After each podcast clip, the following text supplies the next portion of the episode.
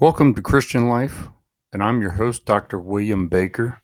Today, we're going to be talking about Jesus, some of the controversy around Jesus. Um, I've titled this podcast today, The Love and Submission of Jesus. As a Christian, Jesus is very important to us, our religions, our spirituality, uh, the spiritual being, our spiritual well being. You know, Jesus is one of the most, if not the most controversial figure in history. The controversy surrounding Jesus started before his birth and continues to this day. Looking at the life of Jesus, we can identify several key points of interest that help compound uh, the controversy. Another aspect that lends to that controversy surrounding Jesus is the contextualization of events in mere human terms. Jesus was much more than a simple temple priest giving words of encouragement or providing instruction on how to live. Remember, Jesus was a Jew. He was, you know, um, part of the Sanhedrin. We're going to talk about that in a little bit. And, um, you know, he was a priest. Uh, the ministry of healing was an integral part of the work Christ came into the world to do. Some would call this healing uh, his healing miracles, while others would call his healing trickery. The first reason for Jesus having a ministry of healing was Christ's compassion for all hurt things. You know, Jesus did not have to have equal love for everything. Uh, it's well documented how Jesus was looked down upon and hated by many. Instead of discriminating against those who would condemn him, Christ extended his love to everyone. Most of us know the story of Jesus and the blind man. One day Jesus was walking and came across a blind man. Jesus made some mud with spittle and put it on the blind man's eyes. The blind man was told to wash his eyes, and after doing so, he could see. When the Pharisees, uh, the Pharisees are part of the Sanhedrin, uh, one side of it. If you're familiar with the United States, think of Democrats and Republicans. Well, the Pharisees and um, you have the Sadducees, uh, which are the two parts of the Sanhedrin, the Jewish uh, religious uh, government. When the Pharisees heard of this, they began making an investigation uh, into that miracle. The result of the investigation led to the man being excommunicated and the Pharisees labeling Jesus a sinner. So for the for the blind man being able to see, he was excommunicated, and Jesus was a sinner for healing him. And this is supposed to be the religious uh, head of you know, the community. The manner in which the blind man's healing is conveyed would lead one to believe that Jesus did not know this blind man. Since Jesus is the Son of God, wouldn't Jesus really know who this blind man is and what he suffers from? When Jesus was at the well talking to the Samaritan woman, he knew how many times she'd been married and that she was not currently married to the man she was living with. It makes sense that Jesus knew who this blind man was as well. The way the story was written brings the question into question whether or not Jesus knew uh, about this blind man. When Jesus healed the blind man, he used earth and spit to make mud and applied it directly into the man's eyes. That's what they call spittle. Jesus actually rubbed the spittle onto the man's eyes and then he had him wash it off. Is there a significance in using the earth and spit along with water to wash it off? The earth was created by God. By default, God is in everything. Even if something turns away from God, God is still present in that which is turned away. The spit was actually part of Jesus, who's the Son of God. Jesus is taking from himself and giving part of himself, you know, to this blind man. When we think of water, we think of the Holy Spirit. Jesus had the blind man wash his eyes off with the water. The three items used to heal the blind man was the earth, spit, and water. The items used to heal the blind man represent God, the Son of God, and the Holy Spirit. Not mere coincidence, but in one act of love, we can witness God, the Son of God, and the Holy Spirit. The act of healing would not go unnoticed. The Pharisees became aware of what transpired and grew concerned. Of course, they don't want to be knocked out of power. They they feel threatened by anything that's not um, approved and come from the Pharisees, that section of government. The Pharisees were but one part of the Sanhedrin, while the Sadducees compromised the other half. Upon hear- hearing of the miracle, the Pharisees conducted an investigation into the blind man's healing. The Pharisees did not believe direct evidence, even after obtaining testimony from witnesses and the actual healed man. The outcome of the Pharisees' investigations was a statement that Jesus was a sinner and the blind man was excommunicated from the temple for believing in Jesus. Now, the Pharisees interviewed individuals who knew the blind man and testified to his disease. Even upon hearing this, the Pharisees did not acknowledge the information presented as factual. The actual blind man was direct evidence of the healing. Yet to the Pharisees, this was not enough to believe that Jesus was the Son of God. In the face of all this evidence, the Pharisees still refused to believe, even given the possibility that Jesus might be the Son of God. There's irony in the fact that the Pharisees, as part of the Sanhedrin, who were supposed to provide spiritual leadership and teaching, don't recognize God, Jesus. You know, separate God and Jesus, but you know, same. Dude, Jesus was in flesh, just as a normal human, that the Pharisees could not accept him as the Son of God. Did they not believe in Jesus because he was performing supernatural healings that no human should be able to perform? The Pharisees' minds were so limited in understanding that they could not accept the fact that God could also make himself flesh. As humans, we ingest our experiences and contextualize them based on society and our learned knowledge. Even when our knowledge is contrary to what we directly experience, we refuse to accept the experience for what it is.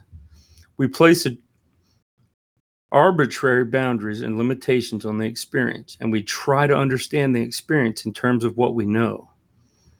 This was the case of the Pharisees' reaction to Jesus and the miracles performed.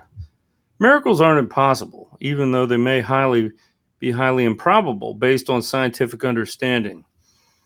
The improbability of a miracle occurring is not the same as impossibility. Jesus performed these miracles of healing because in God's world, Jesus always regarded disease as an intruder. Some would argue that if Jesus was the Son of God, then why would he allow the sickness and disease in the first place? We need to remember that God is always there and will never leave us.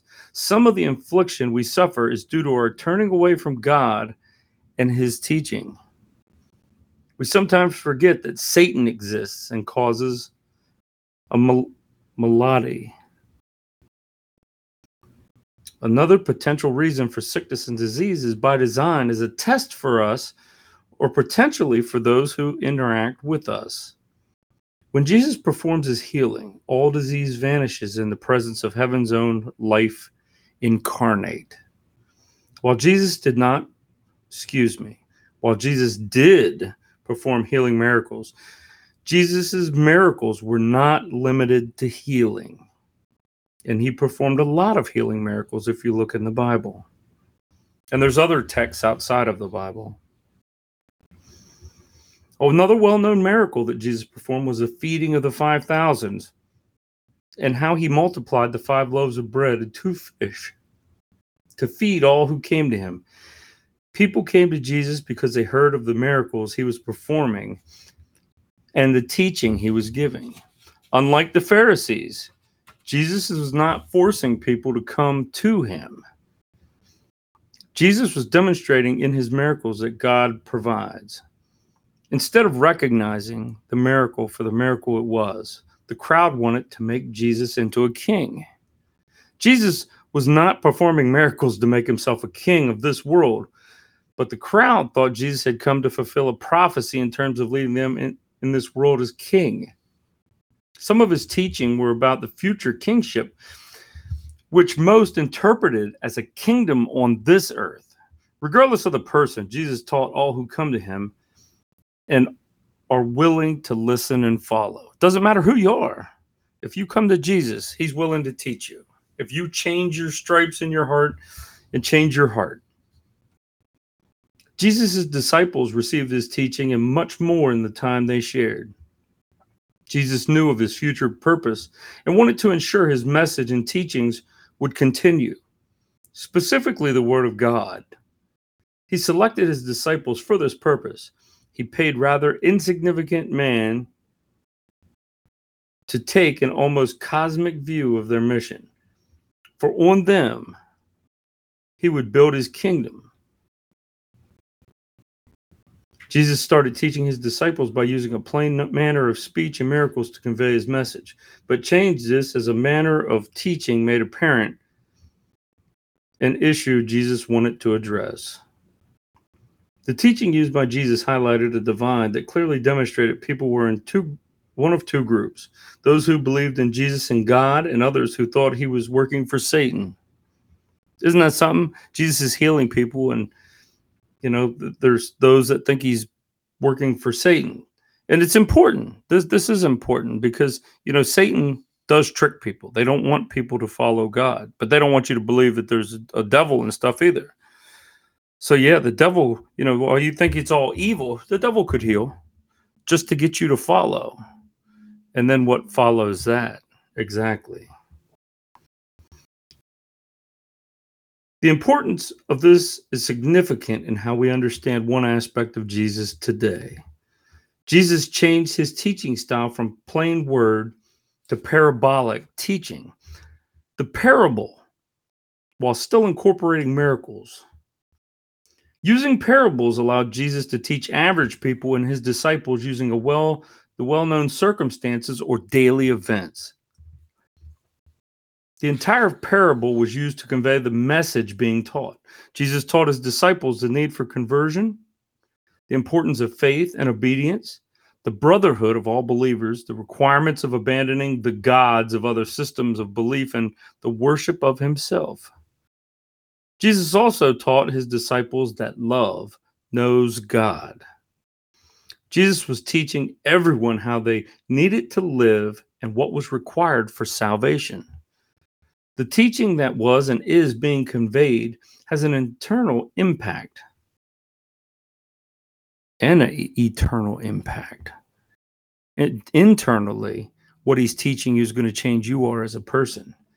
Eternally, it's not your flesh, but it's your spirit and soul. Jesus was and is the most authoritative teacher who must himself be obeyed, but only to those who believe in him. An aspect of irony that surrounds Jesus' teachings are the disciples. The disciples spent quite a bit of time with Jesus learning and watching. In the learning process, when you are watching and listening to a master, you learn subtleties and develop a deeper knowledge of the individual, which gives you a different insight to the teaching leading up to and during Jesus' trials, Jesus was preparing his disciples for when he was no longer here. As much as Jesus tried, the disciples did not seem to understand exactly what Jesus was trying to teach them. They taught they thought Jesus was going to die and then that would be the end of him, that death was permanent. They didn't really get why he was here. The trial of Jesus divine and human nature, but were one of many trials in his humanly life. Jesus faced numerous trials throughout his life, including such incidents as Satan's temptation in the desert and the actual trials toward the end of his humanly existence. Our blessed Lord had two natures, divine and human. Both were on trial and on totally different charges. The Sanhedrin would take on the divine aspect of Jesus, while the Romans would focus on the human. The Sanhedrin, being the leaders of the Jewish people at the time, wanted to publicly convict Jesus and put him on trial. The Jewish, Jewish leaders judged that Jesus was guilty of teaching spiritual apostasy, thereby leading Israel astray before a trial was even held. The Sanhedrin, being compromised of the Pharisees and the Sadducees, were already familiar with the miracles and teachings of Jesus. Based on this information, the Sanhedrin thought the best course of action was to have Jesus executed. While the Sanhedrin did have power and could administer punishment, they did not have the authority to execute someone. The judgment of death was reserved solely for Rome to administer. So these religious people were, that were the leaders of the Jews at the time wanted to kill him. They wanted him dead. He was a threat. He was evil to them. But they couldn't do it, so they had to go to the Romans. Interestingly, interestingly enough, one of Jesus' own disciples held the Sanhedrin in Jesus' arrest as he told them the location of Jesus. So one of his own people, one of his own disciples, helped the Sanhedrin in his arrest. We all know that. The disciple in question was Judas. During this time when the Sanhedrin was planning the arrest and trial of Jesus, Jesus knew that Judas would betray him. Jesus never stopped loving or teaching Judas. This was a trial for Jesus within the trial. Jesus knew the outcome and that he would be condemned, but still taught with love and awaited judgment. Christ had the power to change all of this in an instant and still chose the role of the paschal lamb. This alludes to another trial. Within this trial, from Satan, similar to when Jesus was in the desert and tempted by Satan. Jesus didn't take the bait and did what must be done, using the power of God to influence the outcome you know, using the power of God to influence the outcome would not allow for God's purpose in this. God, as well as Jesus, knew this. Yeah.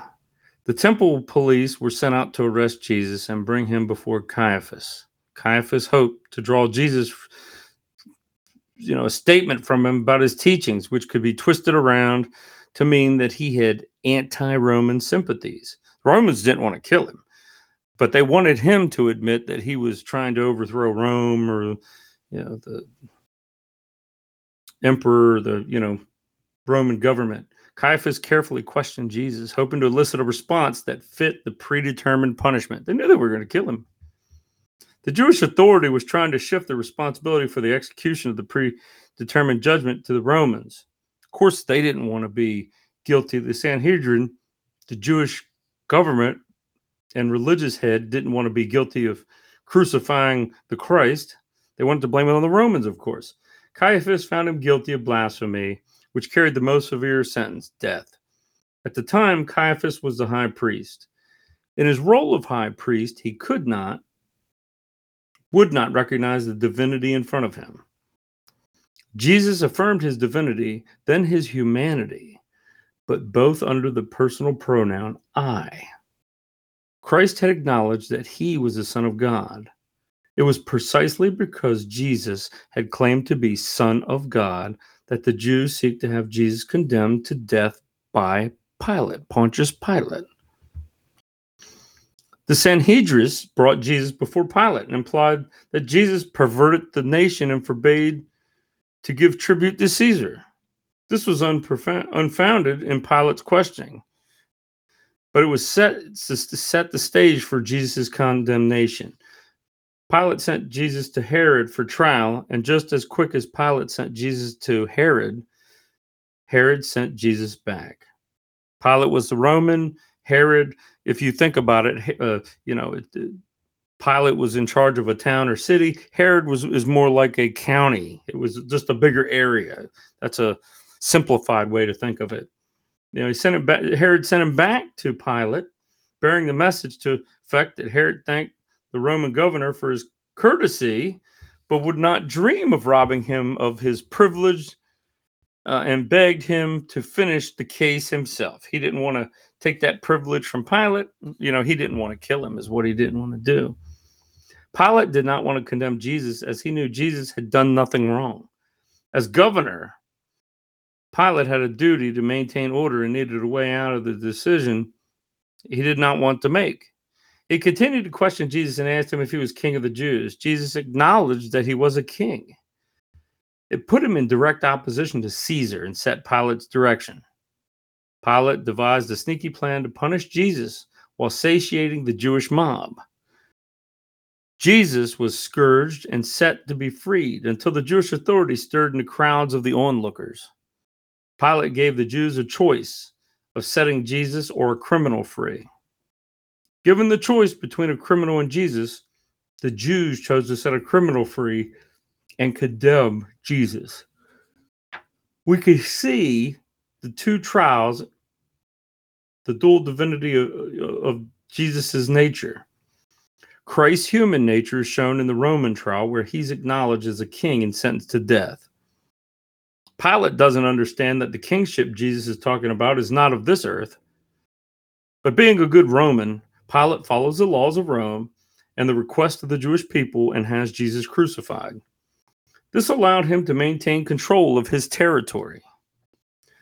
Jesus' divine nature was acknowledged when he answered that he was Messiah and the Son of the living God. Jesus was performing miracles and teaching others to love.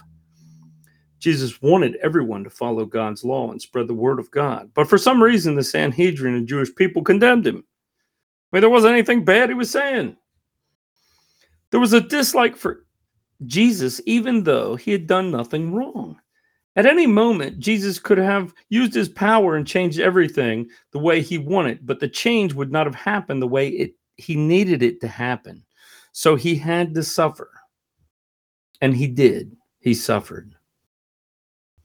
The Jewish people followed their spiritual leaders in the Sanhedrin and shouted for Jesus' crucifixion. Jesus' life was one of love and submission. His love allowed for healing miracles. He did not discriminate when it came to miracles. Heal a Gentile would a Jew. His thoughts. The miracles Jesus performed was another manner in which Jesus taught. Jesus is the great teacher. All who are open to his teachings are welcome to come and learn.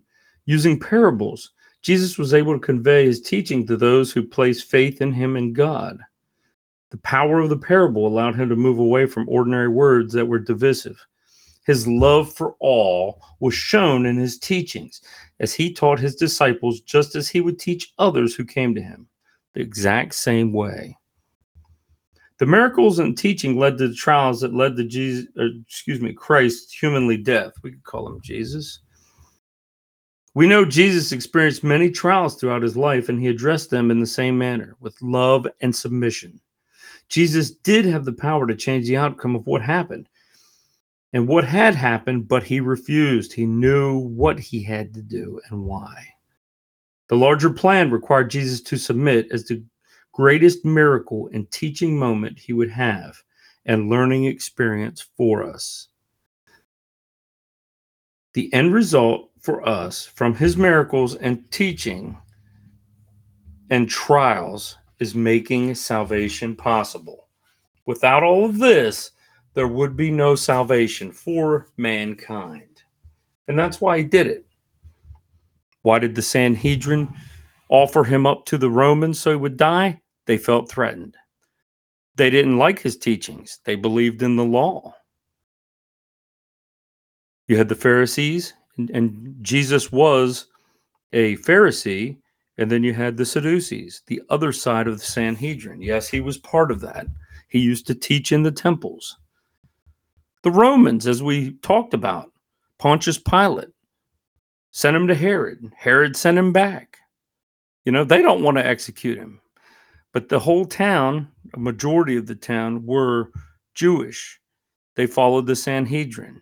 It would have been impossible for Rome to maintain power of their territory if they did not do what the Sanhedrin was asking. There would have been an uprising, and a lot of Romans would have died. And then we know how Rome is; they would have sent soldiers in. The town would have been dying. But it's not. It's not about that. That's part of the history. But Jesus still stayed the course. It says he didn't matter, Gentile, Jew, but we knew he got away from the Jewish aspect. It was for anybody that came to him you were Christian. It didn't matter who you were. If you believed him, you followed his teaching, you changed your heart. So that's our message today. I hope you've enjoyed this podcast.